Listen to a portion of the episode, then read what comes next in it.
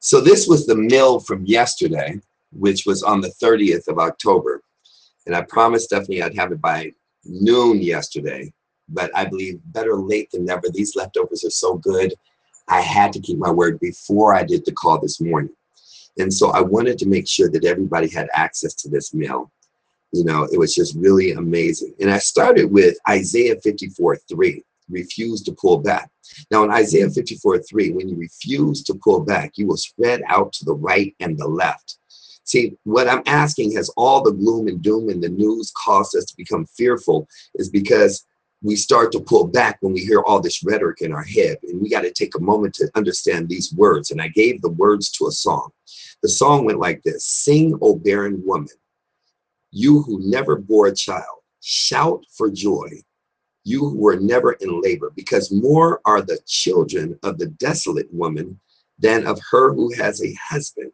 Enlarge the place of your tent, stretch your tent curtains wide, do not hold back lengthen your cords, strengthen your stakes, for you will spread out the right hand and to the left.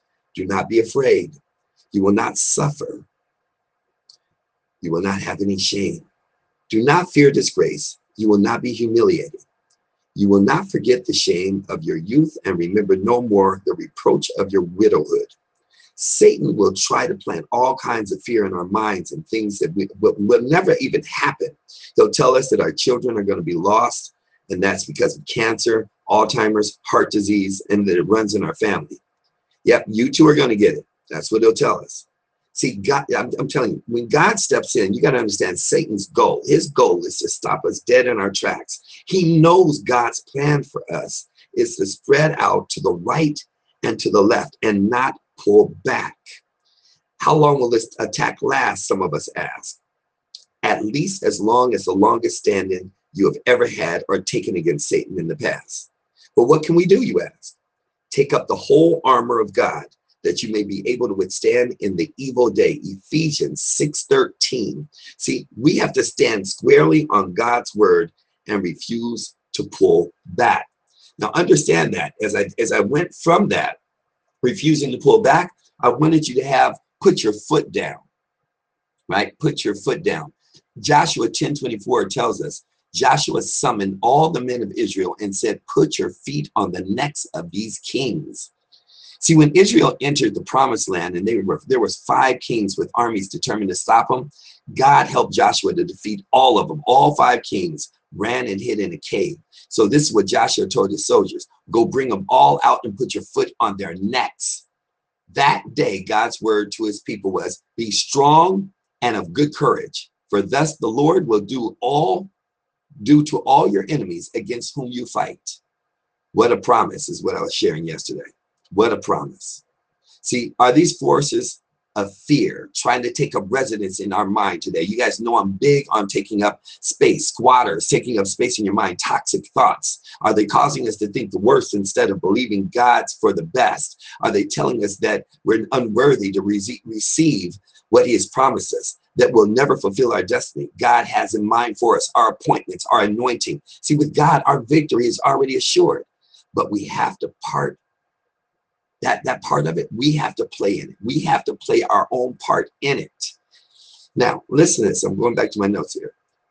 You must go into that dark cave bring out each king place your foot on their neck and put them to death. See these five kings represent your five natural senses. Seeing hearing smelling tasting and touching and God doesn't want you to live according to that which dictates all of this. Your senses are susceptible to every negative thing going on around you. But your faith, your faith can lift you above it and give you full victory. Your faith can lift you above it and give you full victory. But you can't just sit down and do nothing. Your passivity gives them the right to rule you. They have no power over us except the power we give them. So we got to put our foot down. I went on to speak about putting your foot down again, staying in 1024. So they came forward and placed their feet on their necks. See, upon entering the promised land and encountering five well entrenched kings, God told Israel, Do not be dismayed. Do not be dismayed. The word dismayed implies being torn down by fear and falling apart. Today, Satan wants to tear us down by robbing us of our peace, robbing us of our joy, robbing us of our confidence. He will keep pouring on the pressure in hopes that we will fall apart. That's why God told Joshua to bring each king out of the cave and deal with him decisively, decisively, and by standing on the neck and hanging him on a tree. Satan works through our five senses, but God has given us a sixth sense, faith the Bible says we walk by faith, not by sight. Second Corinthians 5 7. I also spoke, that's one of my favorite 10, right? Faith says, in spite of what I see, in spite of what I hear, in spite of what I feel, in spite of what I taste, in spite of what I smell, I believe everything going on around me because I believe, I'm sorry, I believe everything's going to be all right because of God is, is within me. See, I, I, want you to get this. If God is within you, if God is for us, what can be against us? We know the conversation. Our senses, our senses, which are susceptible to all that's going on around us, are fake killers. And unless we put them under our foot, they will steal our dream, our confidence, and everything else God has promised us. Emotions, emotions, emotions are problem driven, but faith is purpose driven if we allow our emotions to rule our life, we'll be up one minute, down the next minute. And you'll say, but I thought life is supposed to be an up and down experience. No, sorry. God's plan for us is to get down on our knees, to pray, and then get up in faith and do what we're told to do. And as we put our foot on things, the one thing I wanted you guys to take home from that is do not give in to bitterness. And I spoke of Ephesians 4:31. Stop being bitter and angry and mad at others. When it comes to bitterness, here are the two things we need to keep in mind. Number one, I said, it is contagious. Just like good and bad, like you hear me say, Oh, how are you doing? Amazing. Don't tell nobody. Shh, it's contagious. See, we are a part of the body of Christ. So what happens to us and in us affects those that we're connected to, both positively and negatively. The scripture says, Think, think about this. I'm going to share with you what the scripture says. If one part suffers, every part suffers with it. If one part is honored, every part rejoices with it. First Corinthians 12, 26. I want you to get this. A snake bite doesn't just affect the body that it gets bitten, that gets bitten. The venom spreads through the entire system. Keep a sharp eye out for weeds of bitter discontent. A thistle of two gone to seed a thistle or two gone to seed. Okay, now I'm sorry about the, the chime, stick with me here. A thistle or two gone to seed can ruin a whole garden in no time. Hebrews 12, 15. Don't get upset and leave the church. God has placed in us. See, we need them and they need us. By overcoming bitterness, we spread God's blessings to others. Now, the second part of that is it can be overcome. How do we not give in to bitterness? It can be overcome. Here's how A, acknowledging and admitting it. B, don't rehearse it in your mind or recite it. C, repent and renounce any attitude that's not Christ like. D, ask God to give us self control, then submit to his leadership. E, don't infect others and don't let them infect us. F, without wasting, I'm sorry, without waiting for admissions or apologies, verbalize it to ourselves. God and a trusted friend. See, this thing is starting, everybody's waking up. A trusted friend. Our decision to forgive all wrongs against us. Forgive one, okay. Forgive, listen to me. Forgive one another as quickly and thoroughly as God in Christ forgave us. Ephesians 4:32. This will set us free to enjoy our relationship with God yourself, and others. And G, which I said is God.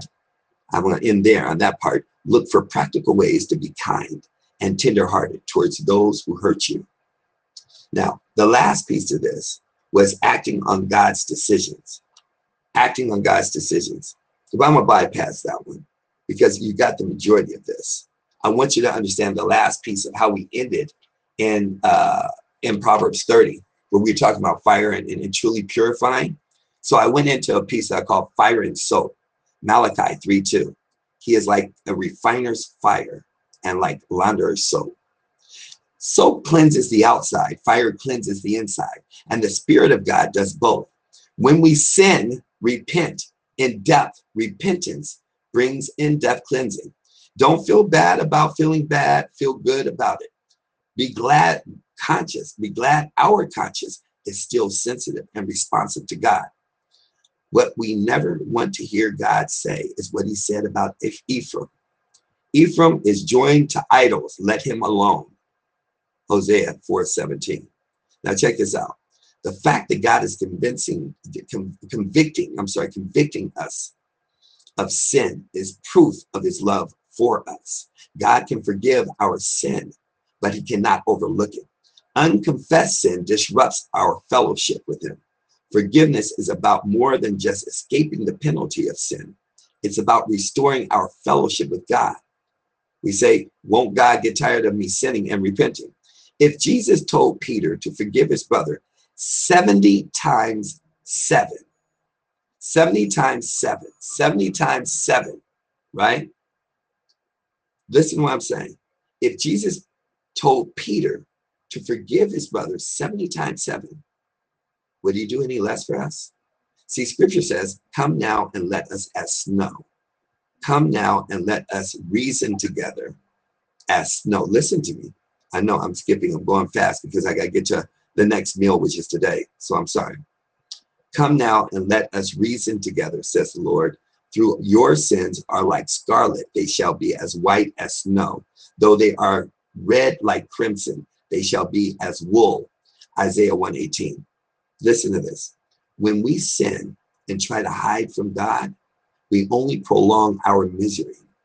So the moment we become aware of our sins, we need to confess it and then leave his presence, confident that he has forgiven us. We're not a loser, we're, we're a learner. Alexander Pope said, a man should never be ashamed to own he has been wrong. A man should never be ashamed to own he has been wrong, which is but saying, in other words, that he is wiser today than he was yesterday. And that, that, ladies and gentlemen, was the meal from yesterday that tastes even better this morning when I share it from my notes.